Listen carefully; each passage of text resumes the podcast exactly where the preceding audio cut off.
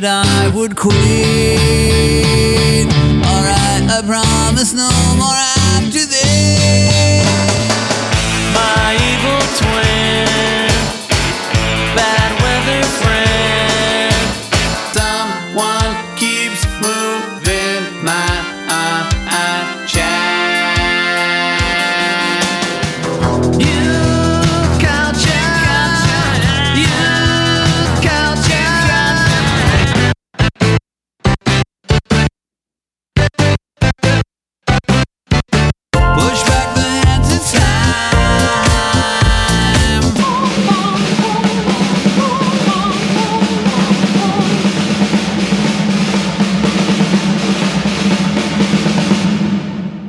Welcome to This Might Be a Podcast, the song by song podcast about the greatest band of all time. They might be giants. I'm your host, Greg Simpson, and I'm here today with Mari Morton, and we are going to talk about the song Take Out the Trash.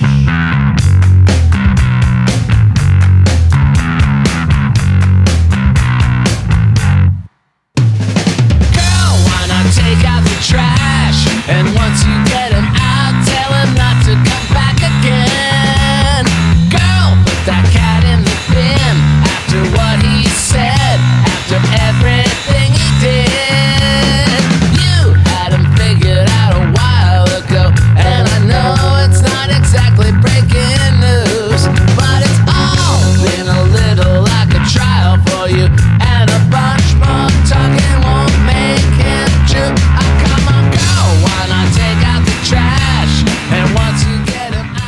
Mari, how's how's it going, Mari? It's going pretty good. So you are originally from Wisconsin, right? Where in Wisconsin? Kenosha. I'm from Kenosha. Kenosha. And you are currently in Nashville, Tennessee. Yes, I am. How's Nashville? Nashville's pretty good. Uh, went to a really great show this past weekend. Got to see Mudhoney and Porcupine. Oh, wow, Mudhoney. They just yeah. put out a new record, didn't they? Yeah. Um, it was it was amazing. Uh, I'm I'm sort of like a casual Mudhoney fan, but yeah, same. um, you know, I'm familiar with a bunch of their stuff, and obviously they've had a huge influence. And wow, what a bunch of really really nice guys. Yeah, yeah, Yeah. I mean, in the grunge lineage, they are definitely legendary. Yeah, um their guitarist Steve was uh saying, "Oh, hey, I work at the pressing plant in Portland. You should move to Portland and come work at the pressing plant." And it's it's so weird because I had no idea he worked there and I know friends in Portland who like know people who work there and they've always said, "Hey, didn't you used to work at a, this record company doing lathe cuts? You should really like get back into that stuff. You know a lot about making records. You should come and work at the pressing plant in Portland." I don't want to move to Oregon, but I think it's pretty hilarious that the lead guitarist of Mudhoney even said I should go work. there. I did not know you uh, made records. What? Uh, so where where was this? it was when I lived in Tucson. I used to work for. It was like a dual business. They had a record label, and then they also had a business where they would do lathe cuts. So we had these machines, these Presto machines that were from like the 1930s and 40s. They used to use them at radio stations and stuff to, you know, record live recordings to lacquers and wax and stuff. And Yeah. uh, and yeah, so we use those and we'd cut into usually acrylic, but sometimes we'd screw around and do other weird stuff like plastic picnic plates that we cut into little pieces and you know whatever is like soft enough for you to dig in a needle, you can cut a record on it. But I- Wow. yeah, I used to work for people in a position to know records and lathecuts.com and I guess that they still have a machine or two, but they uh they cut the business down a lot and they sold Mm. a lot of them off. So now there's like six other different lathe cut companies out there that have sprung out of that business si- downsizing, which is pretty Oh. neat. So Huh. people are doing all kinds of weird stuff with it. Wow. So, uh, yeah, just for everyone listening, uh, you would have heard Mari on the Miscellaneous Trans Patreon episode. Uh, if you haven't heard that, I would highly recommend it. That was a really good one. But this is your first proper weekly episode. Yeah. So I think we need to talk about your They Might Be Giants fandom. So why don't you tell us a little bit about how you first got into them? Uh, give, give us the rundown. Well, I'm one of those Tiny Toons Adventures kids. There you go. Yeah, that's that was the the seed that sprouted. Um it was one of those things where I loved it when it was on TV as a kid and then, you know, Malcolm in the Middle came out. and It was like, "Oh yeah, there's that band again." Yeah. And otherwise, I didn't have a whole lot of exposure to them when I was growing up until um they popped up on Homestar Runner when when the spine came out and i got so excited about that and that's really when i started to fall in love with them. So i got into the spine that was my freshman year of high school and um, then I, I became a sort of like obsessive casual listener if that makes any sense. So There were- was the Spine the first record you bought of theirs? No, actually, I I didn't buy any of their records until after the Else came out. I had never found a physical copy like anywhere of anything. uh, I bet I could have if I had looked harder, but I, I was uh, I was too busy on SoulSeek. So Ah, yeah, you know, so I sort of had my folder full of all my random They Might Be Giant songs, like selections from basically everything up through, I guess, you know, the spine. I'd had like a few songs from every record that I really liked. And then um the the first time I really started to listen to them was uh I guess it was about a year after the Else came out and they were playing a show in Milwaukee and I saw them live and it blew my mind. nice. So, um, because I'd listened to Lincoln all the way through and I hated it. Really? yeah. Why?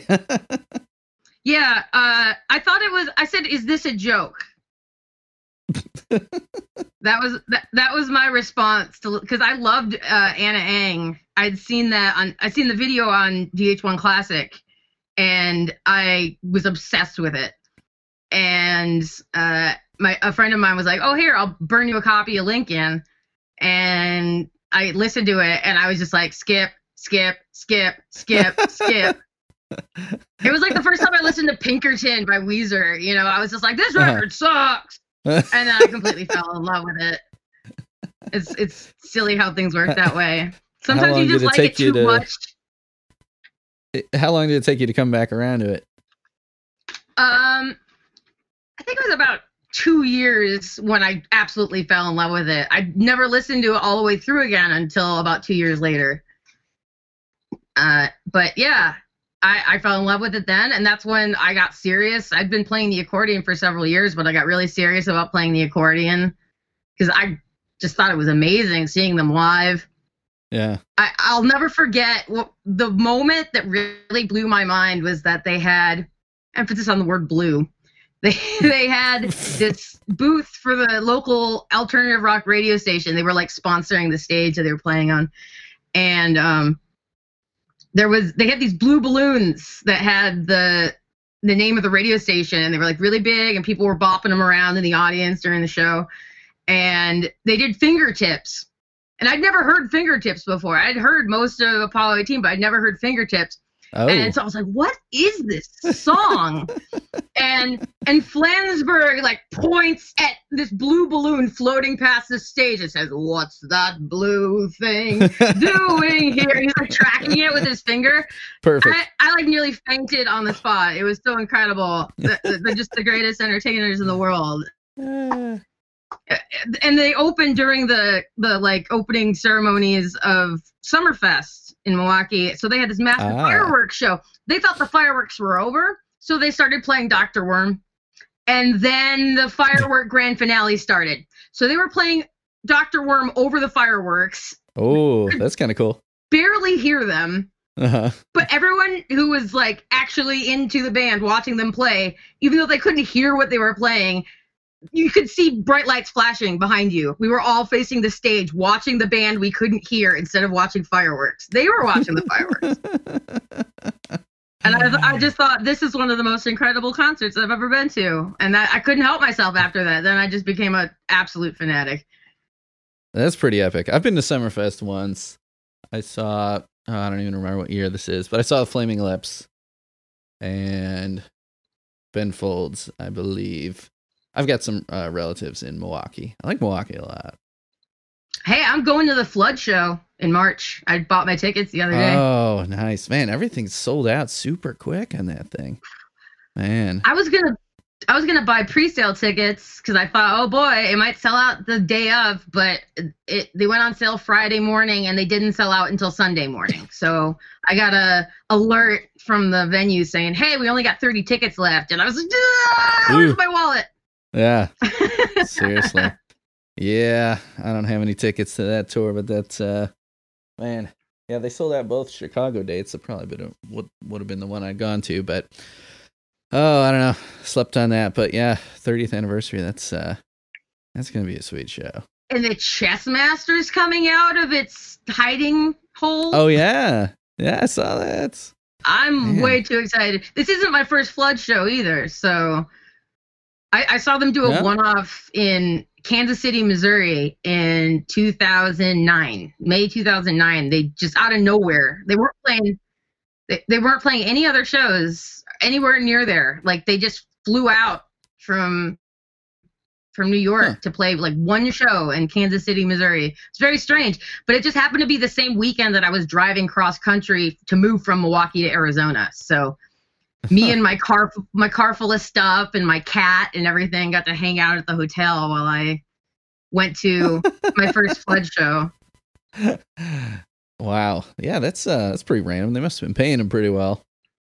Yeah, I mean, it wasn't that big of a venue, so it was kind of weird. But I knew people who came up from Texas for that show. Hey, John Flansburgh even dropped the gigantic drum on my friends in the front row. It was pretty hilarious. Whoops. Whoops! yeah, for uh for whistling in the dark. yep. Yeah. Was anyone injured?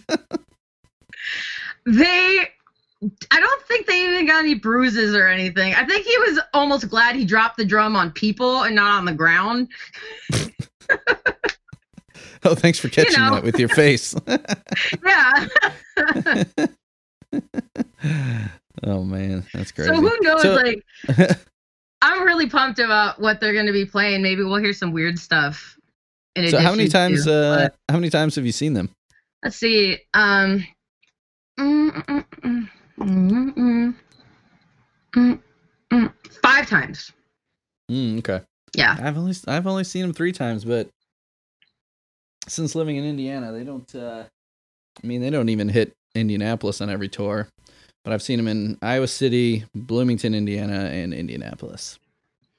So, yeah. The last Definitely. time that they came through, I caught them here in Nashville, and I guess it was the first show they played in Nashville in quite some time. Mhm. But uh, like definitely the first one since I've lived here. Yeah. and gosh they said something crazy though. I think it'd been like over 10 years or something really weird like that since they played in nashville. I don't know why they don't come down to tennessee. But then i saw them in louisville when they went through there a few weeks later and that was fun. Actually i was hanging out down the street before the show at this restaurant that a friend of a friend was working at. We went to go say hello and this lady walked up to me while i was sitting in the front of the restaurant. She said hey um you look like a They Might Be Giants fan. I have these tickets. I have these tickets, and I I'm not going. Do you, would you like these? And I was like, well, I already have tickets, and I'm going to the concert. But I just So you're was, you're right. yeah, I just thought that was the weirdest way to approach a stranger. You look like you listen to They Might Be Giants. I guess I We- just look like one of those people. we can spot our own. Yeah. That's funny. so the first time you saw him though was on the Else tour. Um, well, it was the summer after the Else came out. It was June 2008 that I saw them at, at Summerfest. So, yeah, it wasn't it wasn't the Else tour technically, Okay. but yeah. because they had played. Um, I guess yeah, would- the Else tour. I wanted to go see them in Milwaukee, and I'd missed them for several years because they only played 18 and up or 21 and up shows in Chicago and Milwaukee. Right. So Mhm. I was finally turned 18. I wanted to go, but I didn't have a driver's license, and none of my friends wanted to go. So I kind of got left behind there. Ah, ah. But obviously, Yeah. they have a bigger fan base than they did back then in Milwaukee because they got booked at the Turner Hall then, which is a smaller venue, and now they're playing the the Pabst Theater. So And selling it out. a huge opera house, and it's sold out. So Wow. I'm yeah, I'm pretty pumped. I've never been to a show there before. Yeah, it's it's really hard for me to gauge like their the size of their fandom because it it's like I don't know, just in this internet and social media age, like we can all kind of glom together, and it it seems like there's yeah, it, it's just kind of hard to tell the size of it and like what kind of mainstream you know uh attention they're still getting because you would have thought that like you know in the flood era sure they could sell out stuff like that but after a band goes on so long, you know, you think maybe it would peter out, but they're still selling out these big venues, and it's just hard to tell. uh, You know, like it, it seems like there's so many rabid fans, but maybe that's just because we've all collected in the same little corners of the internet. So it's it's it's kind of hard to tell, but it it seems like they're still doing pretty well. I'm Thankfully. always surprised by how many people you run into at a show and you're like, hey, so do you follow them on social media? And tons of people always like respond no to me when I talk to them Yeah. about stuff like that. So I got in a Pixie shirt at the Mudhoney show. I said, hey, you aren't in the Pixies fan group, are you? You weren't at the, the giant meetup we had here in Nashville last year. And he's like, no, no, I have no idea. I don't even have a Facebook page. So yeah, I. So yeah, it's not it's not just us. Oh yeah, it's not just us. not not just us internet nerds. Yeah. So um I the first show I saw and they were on the Mink Car tour. But yeah, the second time in Bloomington, Indiana was was the Else tour. And I was a super big fan of that album. And we're talking about a song off the Else. So it just it seemed like such just a heavy rock album. What what what do you think of the Else as a whole? I'm a little bit more in love with the first half of it. Okay. I feel like it kind of peters out for me after a while, but um I I I love it still. Really? Even with Withered Hope and Mesopotamians? I mean, they got some jams on the back. oh, yeah, yeah. Actually, Con- Mesopotamians I would not have passed art history if it weren't for that song. Seriously, there's no way I would have memorized those names. I kept I singing it I've- in yeah. class. My art history teacher thought I was such a dork. I mean, I am, but but the the coolest kind of dork. I yeah, sure. Yeah. Hey, Yep. hmm hey, we're all friends here. Everybody listening, we're all the, the same kind of dorks. so, so why did you pick uh take out the trash for an episode? wow. So I got into that record about a year after it was released. I don't know why I didn't listen to it when it first came out. I guess it was just because life was really weird. It was right around my 18th birthday. I was in this band that was breaking up, sort of, mm. and I was like dating someone on the band. We were kind of breaking up, and Ah, you know, substance abuse problems and all kinds of weird things with my family, trying to finish up high school. Life was just kind of crazy. So I wasn't Mm. really like up on the new releases at that point in time. mhm. Um, so when I finally got around to it, it was, you know, when I'd graduated high school and I had some spare time before I ran off to college. I moved up to Milwaukee to go to UWM for film, and I moved in with uh, my boyfriend who I'd been dating for about six months at the time. Everything seemed hunky dory until we moved in. Mm. And then everything kind of went crazy. So I related to that song a lot. It basically was my theme song for yeah. good six months or so was Wow. was take out the trash. He was he turned super emotionally abusive and then physically abusive and every time I kicked him out and he kept coming back for more. Shit. Shit. So you had to take out the trash multiple times. Yes, many, many times. I must have kicked him out a good like eight to ten times over the course of like four months. Fuck. Yeah. And Wow. he he just refused to leave until eventually it was like, no, like goodbye, goodbye, goodbye. It's over Jeez. forever. Yeah. Yeah. Change those locks. Yeah. Well, you know, the apartment building wanted to charge me an arm and a leg, but I probably should have went for it just for the Yeah. peace of mind. Dang. But yeah, that that was why it really resounds with me is when I heard that song for the first time, I was going through that stuff. And and it was just it was so relatable. I thought it felt Yeah. like that song was written for this exact situation. Yeah. So, um, yeah, let's, uh, you know, let's circle back around to the lyrical elements. Let's talk about the musical elements of this song. And the, the first thing I just need to point out is that Danny Weinkauf fuzz bass. Yes. this song is just so bass driven. There's like, like the chorus is just drums and bass and vocals, of course. Like there, there's no guitar on the song for like a full minute. hmm It's just that awesome bass tone, and I want to know what pedal he was using. Right? I was I was wondering about that because I listened to the song about 20 times at least last night, just letting it ruminate. Um that yeah, that fuzz bass rules. God, yeah, I don't know if it's a bass big muff or if it's something else, but so good. And just that, like the, the chorus, just like the descending line that goes down, is just like the bass part is catchy. Like it's always moving, it's always interesting. It's just amazing. It's just like uh, like a drum and bass song. And I don't know if it's um, you know, just like uh, what you call it. Well, we- I guess we should also talk about the Dust Brothers. Do you do you think most people know who the Dust Brothers are? I think that people are not particularly familiar with the name. If they are, then they are, but people are familiar with their work. Yes. So they've worked with uh, Beastie Boys, Beck. I just found out that they worked with Han- Hanson on MMMBop. I just found Did- that out too. I didn't know that until I was Wikipediaing last night. I was like, I gotta get up on this wiki. I wrote like all these nerd notes. I was like, oh yeah, I love that Beck record. I was so into that record. Yeah, Odelay, and uh, was there another one? Uh, Guero. That's right. Yeah.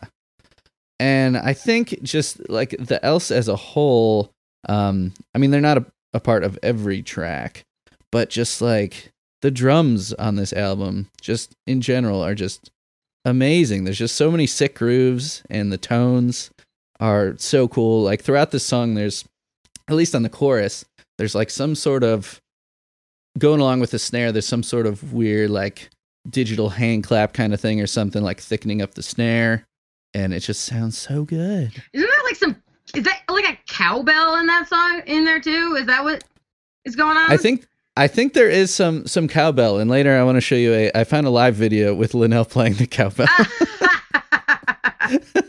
That's great. it just looks so funny. He just looks like he's having the best time. We'll uh, we'll, we'll play that later. Um but yeah just like the, the drum and bass like it almost is like this definitely isn't a, a hip-hop song necessarily but just like the drum bass uh being such key elements it's just like such good groove it doesn't need anything else I think there are yeah Oh, I, I've just I've heard people, you know, other people who are big fans, who aren't really big fans of the Else as a record. So maybe that's part of the reason why you're only finally getting around to somebody talking about it. Um, but I wonder if, if maybe that's part of the reason why is just that the album is so like that, like pop hip hop bass drum you know the production on that that it's sort of emphasized the way that it is maybe people who are more into the other elements of the band on Mhm. other records maybe that's part of the reason why it doesn't appeal to them as much Yeah. Uh yeah, the, the one thing I think is missing, and I know um Daryl Till, who's who's a big fan, and uh, his uh, Astral Bee uh, YouTube channel. I've played a lot of his covers uh, throughout these episodes. I, he he chimed in about something on uh, the Miscellaneous T Facebook group about how the Else doesn't have any accordion in it, and I was thinking back to, I'm like, is there not a single song that has accordion in it? Because that think- would. Uh, Contrecoup doesn't have any accordion in it. I don't know.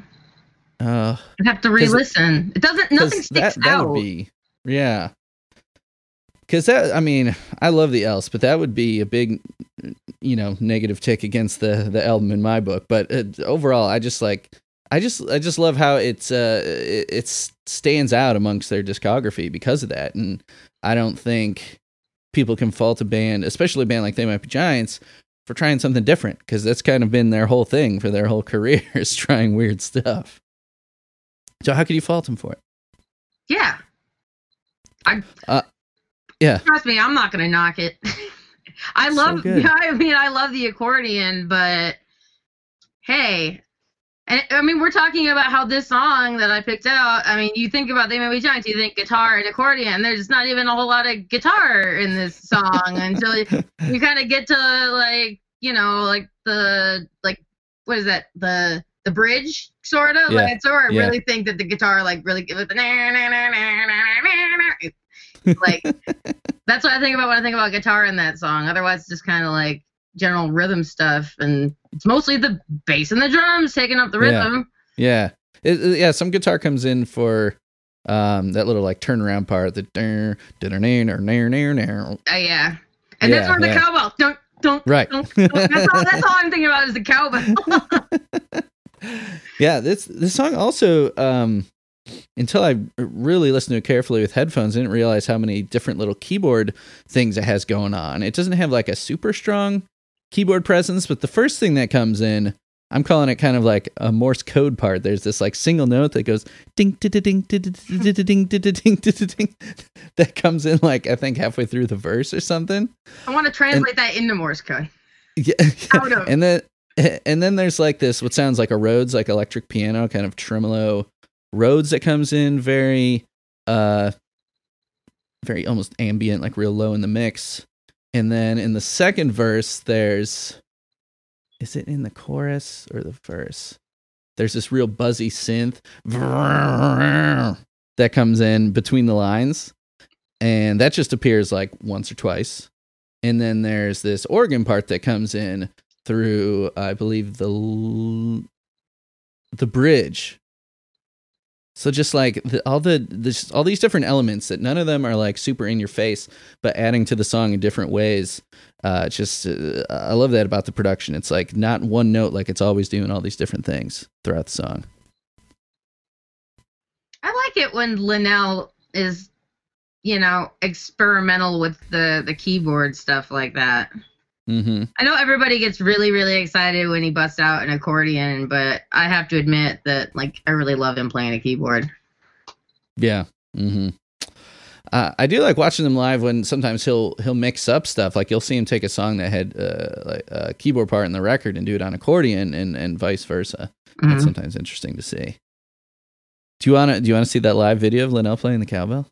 yeah, what's the deal with that? Let's see. I'll put it up on the iPad over here. This is probably the easiest thing. If you send me the link, I can just tap on it. Yes. There you go. So this was shot by uh, a notable They Might Giants fan, TDK, in 2007. So on on the Else tour. Um, let's see, where was this?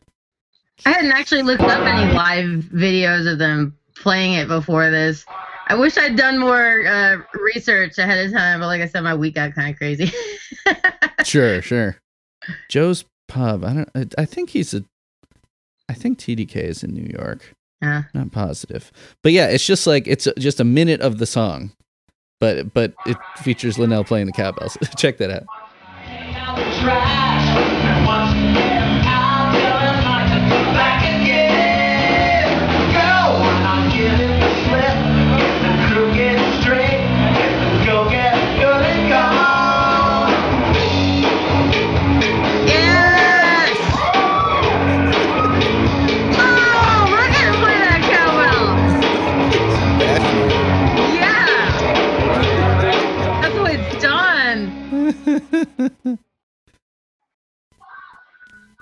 Oh, it's so good. He's doing the Morse code thing. Yeah. I, I just love it when Flansburgh is not playing guitar and just like hanging off the mic stand. Yeah. Yeah. Doing his front man thing. Yeah. And someone in the YouTube comment said, just enough cowbell. Yeah. Yeah, and I, I don't. I, I watched some other videos, and he, he didn't do it in any other ones, but th- but this one, yeah, I feel like. I've seen Linnell play a cowbell live before, though. yeah. Hmm. What what was that? What was that for? I'll have to think about it. I'm not gonna remember today, probably. I don't think that's the first time I've seen him do it, but I've never seen him do it with such gusto. Yeah, he really looks like he's having fun with it. All right, so let's uh yeah, let's come back around to the lyrics of the song. So like you said this has a big personal connection with you. Are there any uh specific lines you'd like to point out? Ooh. Just going to bring these up in front of me right now. Yeah, geez, I should pull them up too. I mean, I'd say this is maybe one of the more straightforward they might be giant songs in Yeah. that yeah, it's it's it's uh it it gets to its point right away. And I don't think we're talking about a whole lot of uh, metaphors or anything here. It's pretty much just like right to the point. Yeah, there's no strange, obscure meaning to anything. It is very straightforward. The um the bridge. Oh god, I just What? no, I did just I looked up take out the trash on TMBW and it said Simlish. I forgot about the Sims version. oh, we're oh, we're going to play that one. Let's just okay, okay, I guess we just need to go ahead and play that now. So, uh this is on uh what was it? The Sims 2 uh The Sims 2 free time. they recorded a version in the Sims language, Simlish. Did you did you ever play The Sims? A little bit. Yeah, I never did, but my sister did. I sent her a link to this yesterday, and she thought it was pretty hilarious. the so yeah, so Simlish is a made up language. I mean, uh, uh, for the game, I'd like to know if it's like a fully fleshed out fictional language like Klingon or something like that. I I, I honestly don't know. Uh, but but let's check out a little bit of this.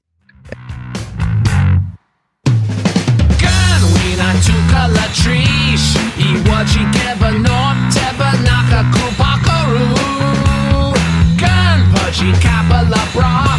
Appa waki sned Appa ebby thonka dim Vu haba figgy dawa wily gunk Iba nook is oggy zaki becky zeus.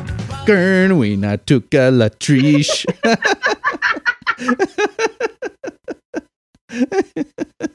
it's so ridiculous. Like, uh, how many other bands ha- have done stuff like that for The Sims? It just seems like such a They Might Be Giants thing. I mean, it's they do stuff like that. They make songs for Sims. They make weird Homestar Runner things. Like it's part of the reason why they're so wonderful.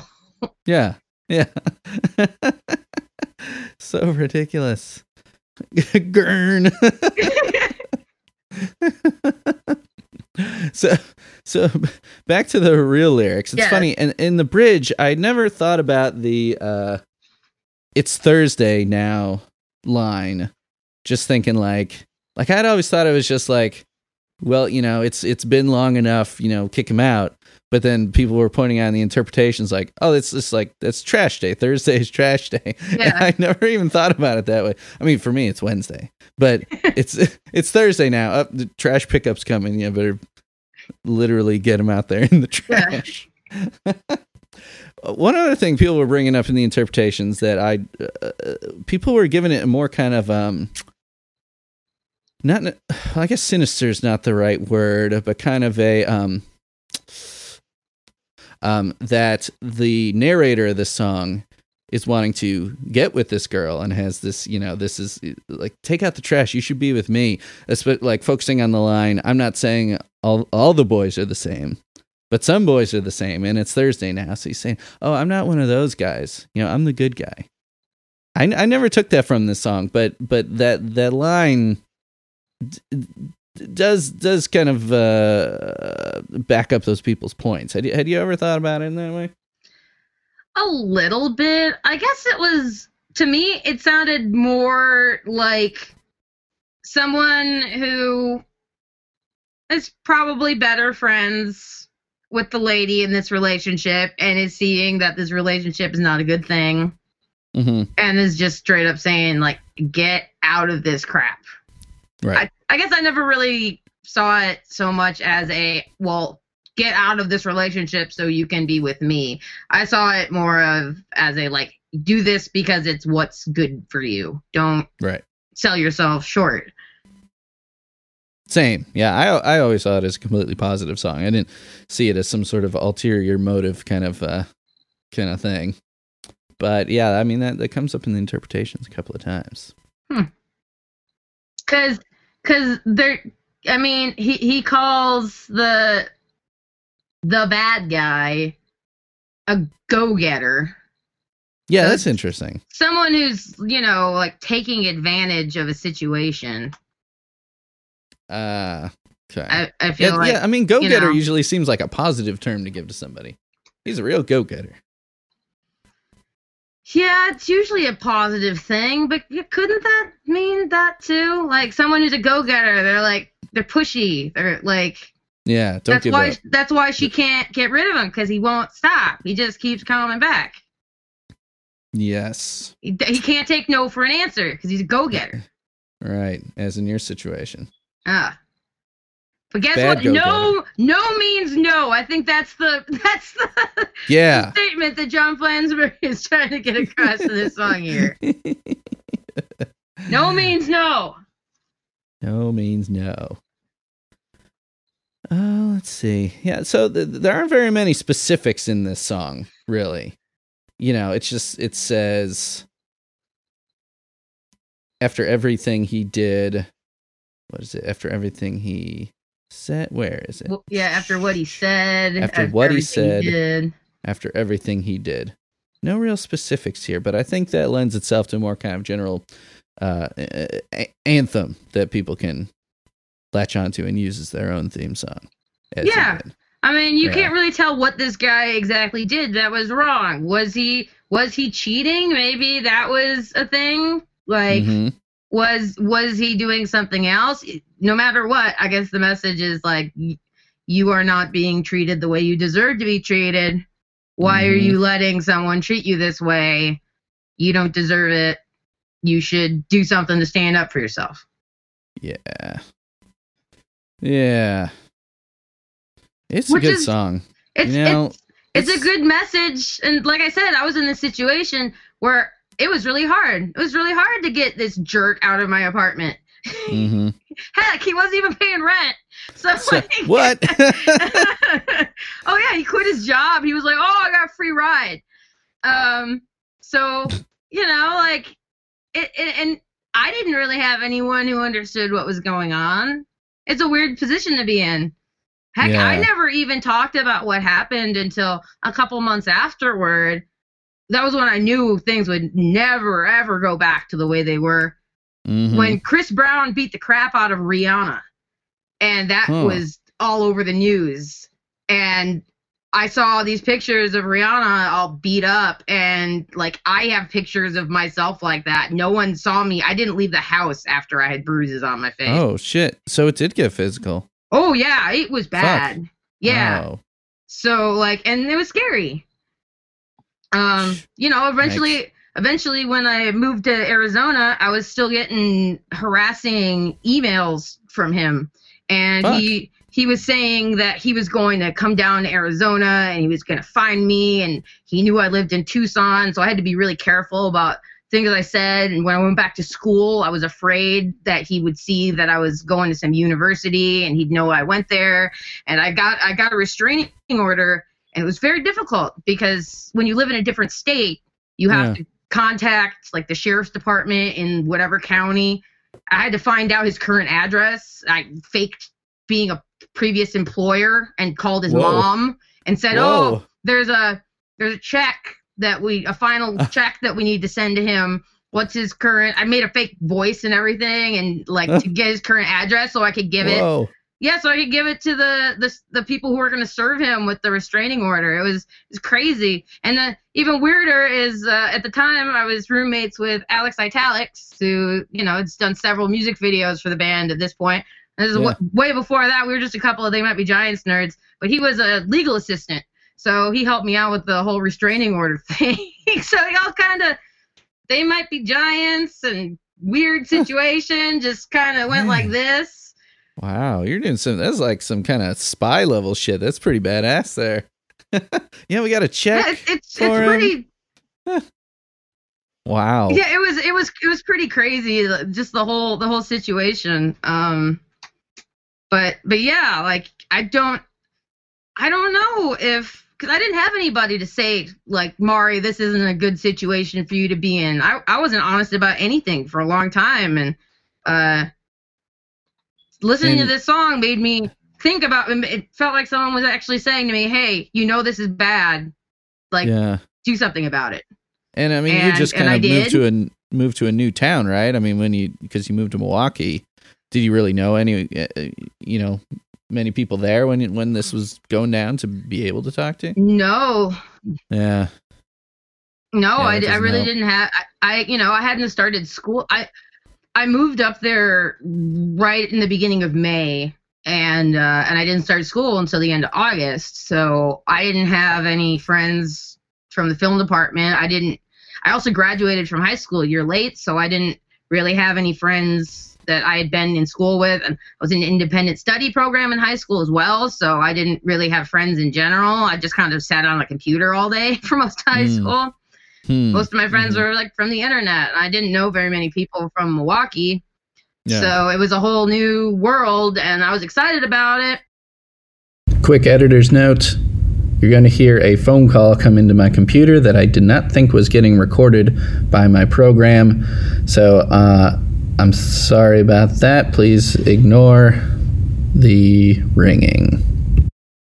but as soon as i got into this new place and tried to meet new people he kind of tried to box me in and you know it was oh who were you hanging out with? Who were you kissing? Who were you sleeping with when you were not hanging out with me when you went to the library or something? You know just crazy stuff. Crazy weird abusive bad behavior.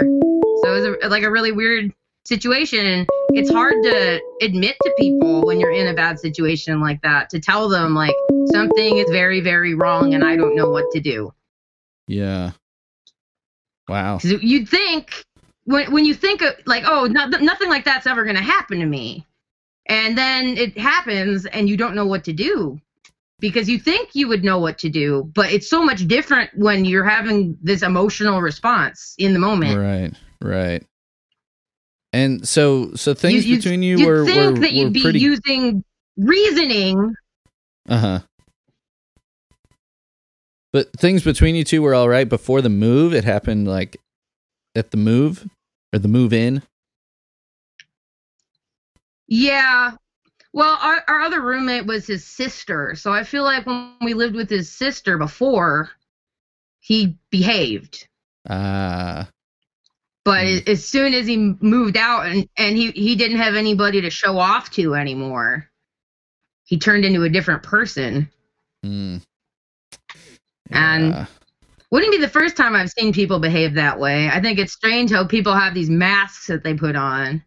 I'm a pretty mm-hmm. straightforward. People tell me I'm like way too honest with everybody. I feel like I'm really dumping everything out talking about this right now.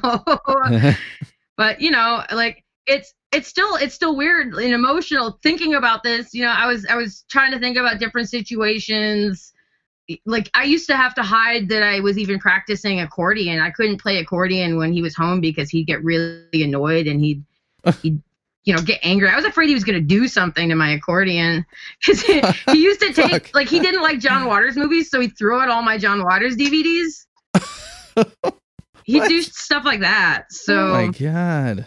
it was just yeah i it seems Wow. to like i never threw out his 311 cds you should have. I I should have. He would have just burned some more. But Damn. you know, it's just some people grow up in a bad environment and they uh they cope with it differently, I guess, as they get older. I mean, I Mhm. didn't live in the perfect household growing up. There was weird stuff going on. I I was, you know, abused a bit as a kid, but um but I never decided like, oh, well people hit me, I'm to hit other people. Right. I Right.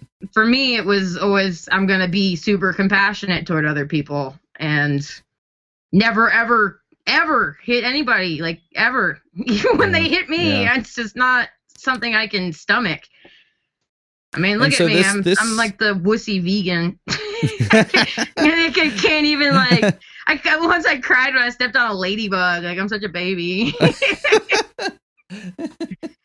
And so this guy, you haven't like heard from him in like he, he hasn't like reappeared or anything, has he? Oh, jeez. Uh, he popped up in, I think it was like 2013 or so. It was when I uh, I had first started talking with R. Stevie Moore, which then he turned out to be a total wackadoodle as well. Mm, Um, but you know that once again, it, people don't show their cards. Like they they lure you in and they make you feel comfortable and they make you feel like you're safe. And then the mask comes off and you're like, oh my gosh, who is this person? I thought you were my best friend. I thought I knew you. I'm like, who are you? I don't know anymore. Like great, I gotta take out the trash again. Yeah. Oh gosh. Every trash day. There's always Every a new Thursday. There's every Thursday there's a new person to toss. Oh boy. he- yeah, he he popped back up at one point and um well actually wait, he popped up in, in 2010 because he he showed up at my parents' house and gave them a check for five hundred dollars. Huh? Yeah, he he and I, I cashed it. Hell yeah. That was that was like half of his rent for one month.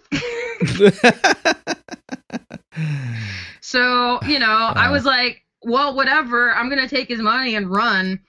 And, uh, and I actually, I, that's the last time I ever saw him. I met up with him. I was visiting my family in Wisconsin and I was like, well, I see you got a, a new cat and, uh, I'd like to, to meet your cat. It's almost sort of a sibling of my cat in a way. And, and if you can be cool, if you, if like, he seemed like he was mentally stable. It seemed like he, been like secretly smoking crack i think also when we were dating so yeah things that i Oh never God. i never knew people do crazy things and you it you would be amazed you can live with someone for six months and not know that like they used to smoke crack and then they then they start Jeez. again I if you ask oh me God. like, hey, do you think that your drummer smokes crack? I'd be like, no. but I, yeah, I was wondering where all those blast beats came from. I should have I should have been like, wow. That's where that came from. Tempos just keep getting faster. But yeah, it- you know, he, he popped back up that one time I met up with him and I hung out with him for like an hour or two. It wasn't too weird. But then Hmm. he he called me like 90 times in 2 days Ugh. after that. And I wasn't answering the phone because I was busy. I actually I think it was like exactly 9 years ago today. I had a memory popping up saying I made chili with my friends in Milwaukee. I remember that whole night I was making chili. He called like 40 times. wow. So maybe it was maybe it wasn't the best idea they met up with him. then? No. So I never Yeah. saw him again. And then he somehow, I think he made some new account on Facebook and he messaged me three years later. And I was like, uh. and he was Mm. talking to me about how, oh, yeah, like I got a new job again and I got, I'm doing better and like I'm totally sober now. And I was like, okay, dude, like that's cool. Um, but I didn't really want to get too close or, or anything. And so I just kind of was backed away slowly and then blocked him. And I've never heard from him again since then. So hooray! That's It's good. been six years of no no Jim. Bad Jim. Gym Evil Jim. gym free environment. Wow. Well, that, that's good. You're finally rid of them. So, when I was looking for covers, I was only able to find one.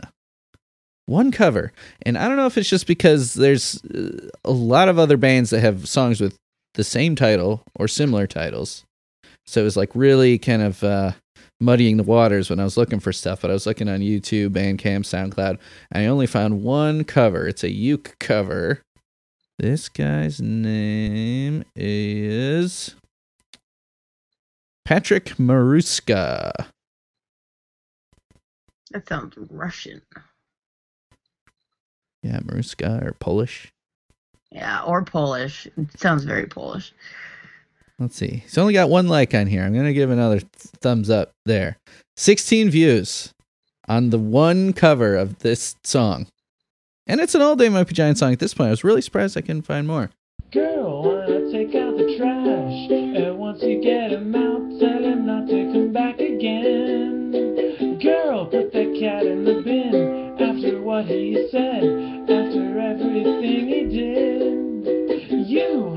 figured out a while ago, and I know it's not exactly breaking news. It's all been a little like a trial for you, and a bunch more talking will make him true. Oh, come on, girl, wanna take out the trash? And once you let him out,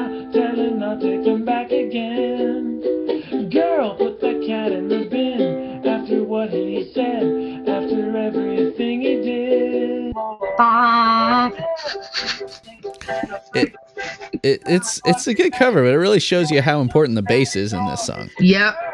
when it's not there. The verse is like one chord. Yeah.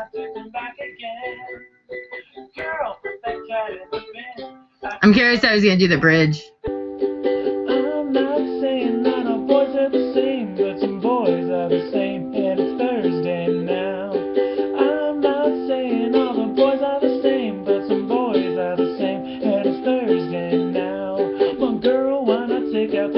Probably the most interesting part in the whole song to play if you're playing the ukulele. I didn't even notice it. It is Thursday now. Crazy. Wait. No, it's Wednesday. Never mind. I'm a fool. Wait, it's Wednesday. Oh wait, it's Wednesday. this this whole thing's actually been helping me out because I don't have to take out the trash tomorrow, but I have to take out the recycling for tomorrow morning. So I've just been like, oh wow, there's no way I can ever forget to take out the recycling today.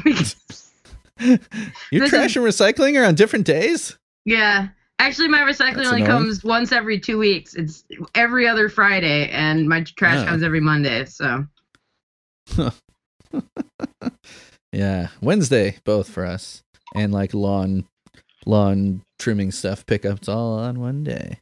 Our trash pickups actually pretty good. Like you could put out huge branches and they won't bitch about it, even if you don't put it in bags or whatever.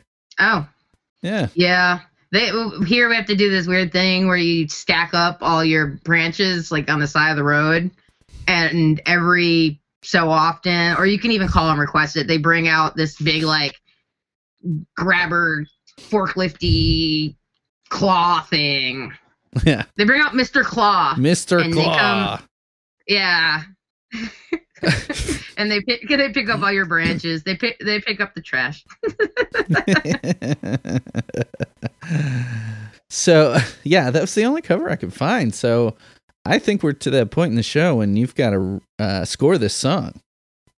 Jeez, I don't know what kind. Like, I'm so bad at things like this, like rating. I did want to. I did take note of when I was looking at the album in general, looking up information about it. You know what? Uh, the Else got on Pitchfork. Uh, wasn't it like a three or something? It was a 5.3, but I feel like that is like so low. I mean, that's basically like giving them an F, isn't it? Yeah, 5.3? Yeah, I don't think Pitchfork has ever got them though. Fuck them. Pitchfork doesn't know how to do anything right. No, no. So let's see. I don't know. Uh, I'll I'll give this song because I I like it a lot, but I guess just because of the things I said didn't bother me, I can't give it a higher score because I kind of wish there was like more guitar and uh, Uh-huh. I guess this song wouldn't be very fitting for accordion, but I'm gonna give it an eight point eight eight eight eight repeating. All right. Very nice.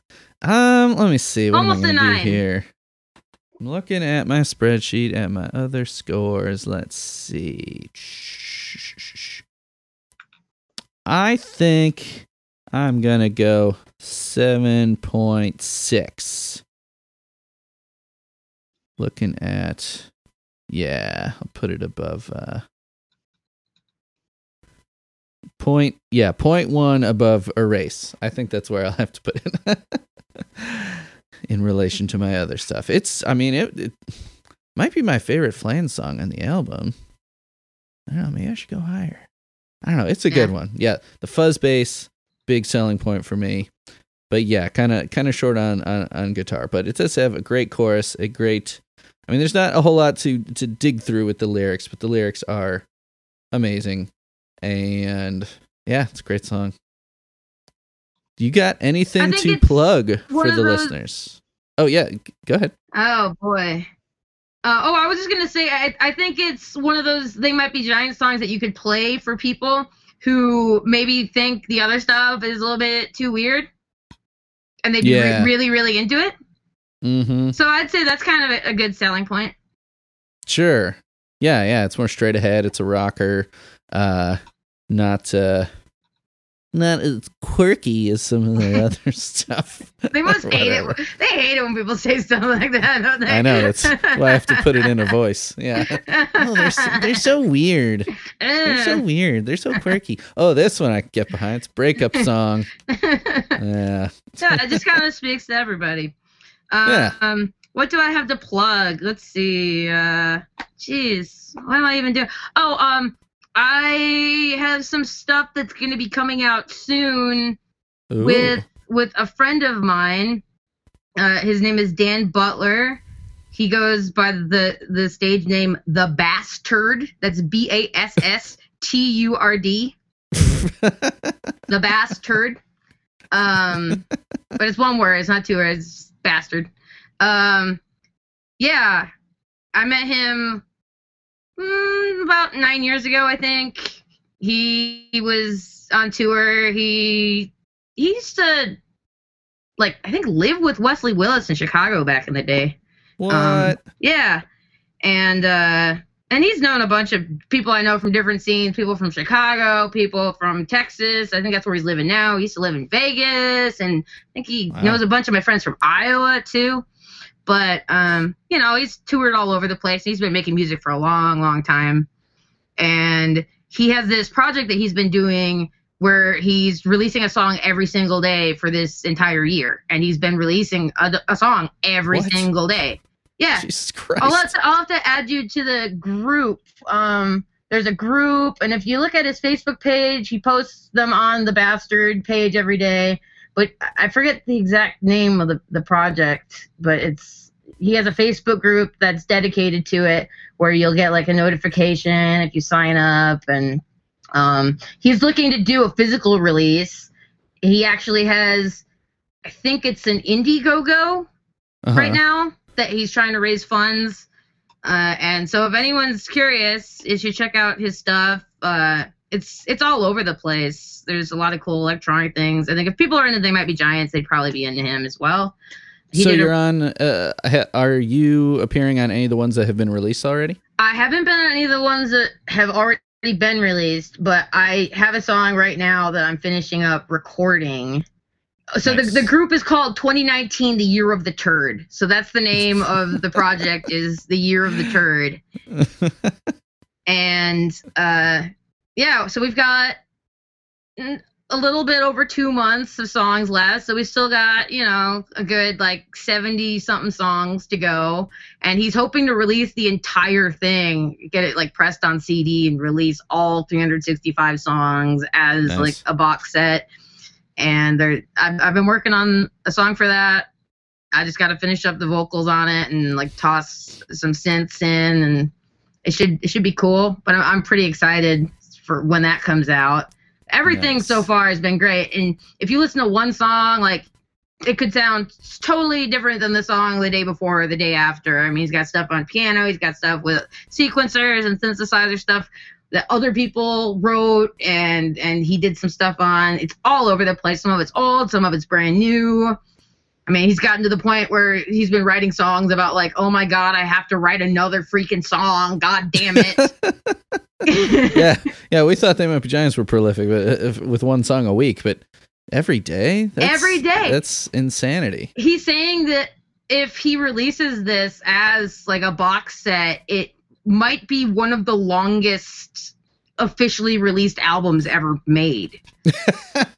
I think he's looked into it. Yeah. The, the only other thing that I can think of that's close to that is um, Chris Butler from The Waitresses has this project that he's been doing for years and years, and I believe it's called The Infinite Glitch and it's basically like the song that never ends.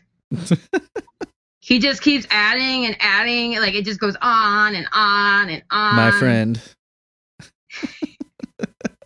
I won't start singing that. Song. Yes. But yeah, 365 songs. That's going to take up a quite a few CDs. yeah, I'm really excited though because I've I've been listening to pretty much everything as it comes out all year long, and I can't imagine what that must be like to like pop in these CDs and just listen. It's gonna be all over the place. It's gonna be kind of like listening to, you know, a weirder they might be Giants record, I guess, mm-hmm. because it's just gonna you're gonna go for one song and the next and be like, wait, is this even the same band?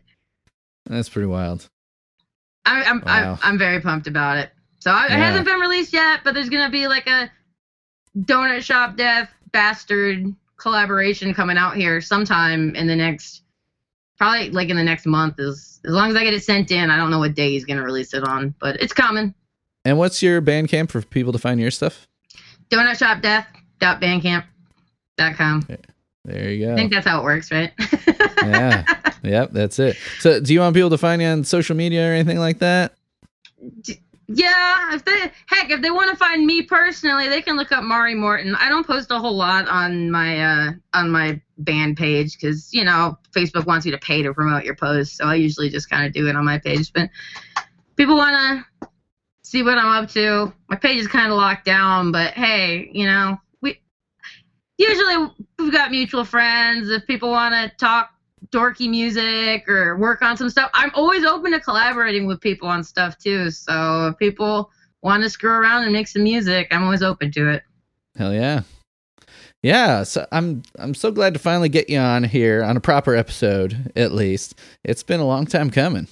Yeah, I know. Heck, it's been a while since we were even going to try to do part two, and that kind of collapsed in on itself.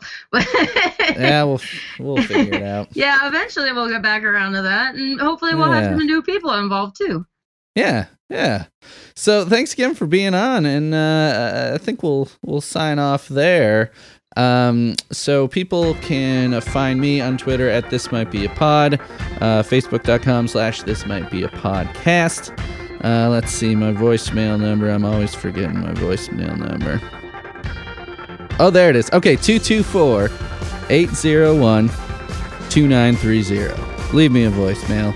Uh, email me, this might be a pod at gmail and patreon.com slash this might be a podcast. So I think, uh, yeah, that's it. So, Mari, thank you for being on. Thank you. I just remembered my username is Happy Muffin, so that's There we where people can find me. Happy Muffin. On Twitter, right?